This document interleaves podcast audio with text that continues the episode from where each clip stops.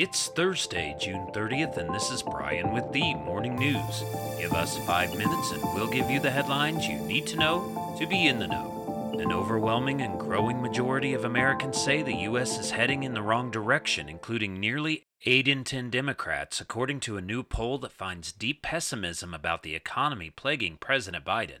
85% of U.S. adults say the country is on the wrong track, and 79% describe the economy as poor, according to a new survey from the Associated Press and NORC Center for Public Affairs Research. The findings suggest Biden faces fundamental challenges as he tries to motivate voters to cast ballots for Democrats in November's midterm elections. Inflation has consistently eclipsed the healthy 3.6% unemployment rate as a focal point for Americans who are dealing with high gasoline and food prices. Even among Democrats, 67% call economic conditions poor. The poll shows only 39% of Americans approve of Biden's leadership overall, while 60% disapprove. Just 14% say things are going in the right direction, down slightly from 21% in May and 29% in April. Around the world, indirect talks between Iran and the U.S. on reviving the 2015 nuclear deal ended without a breakthrough Wednesday with no date set for negotiations to continue.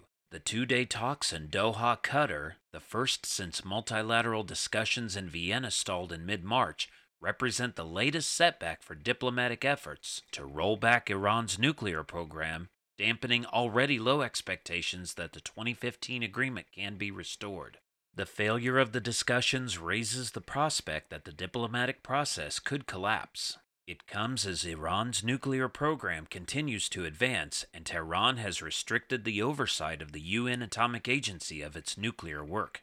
However, EU officials who are mediating between Iran and the US and Qatar said they would continue working for an agreement. Iran refuses to negotiate directly with the US. Back in the U.S., the Supreme Court on Wednesday ruled 5 to 4 that Oklahoma can prosecute non Native Americans in Indian country, taking back part of its 2020 decision recognizing nearly half of the state as a reservation. The case renewed a sharp divide on the court over the U.S. treatment of Native American tribes and its legal repercussions today.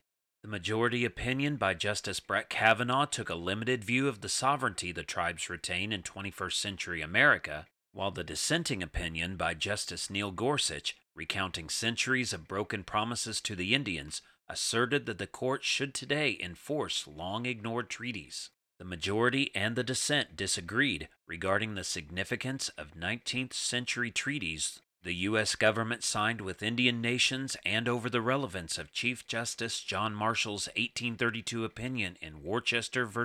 Georgia, which concerned the same tribes before they were expelled to the prairie from the American Southeast. In other news, the Biden administration has agreed to pay $3.2 billion for 105 million doses of Pfizer's COVID 19 vaccine. The deal would provide supplies for the federal government's planned fall booster campaign, which administration officials are devising to blunt a potential wave in cases possibly driven by variants of the Omicron strain now spreading across the U.S. Under the deal, the federal government would have the option to buy 195 million additional doses, the Health and Human Services Department said Wednesday. Pfizer, which developed and makes the vaccine with partner BioNTech, would make whatever type of vaccine federal health regulators decide should be featured in the fall campaign.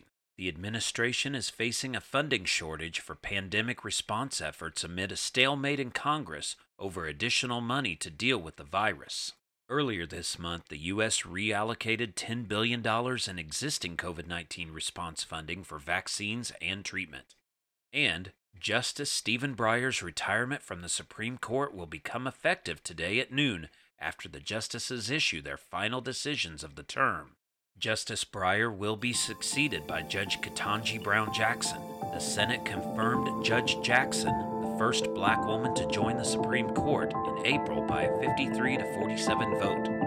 Now you know, and you're ready to go with the morning news.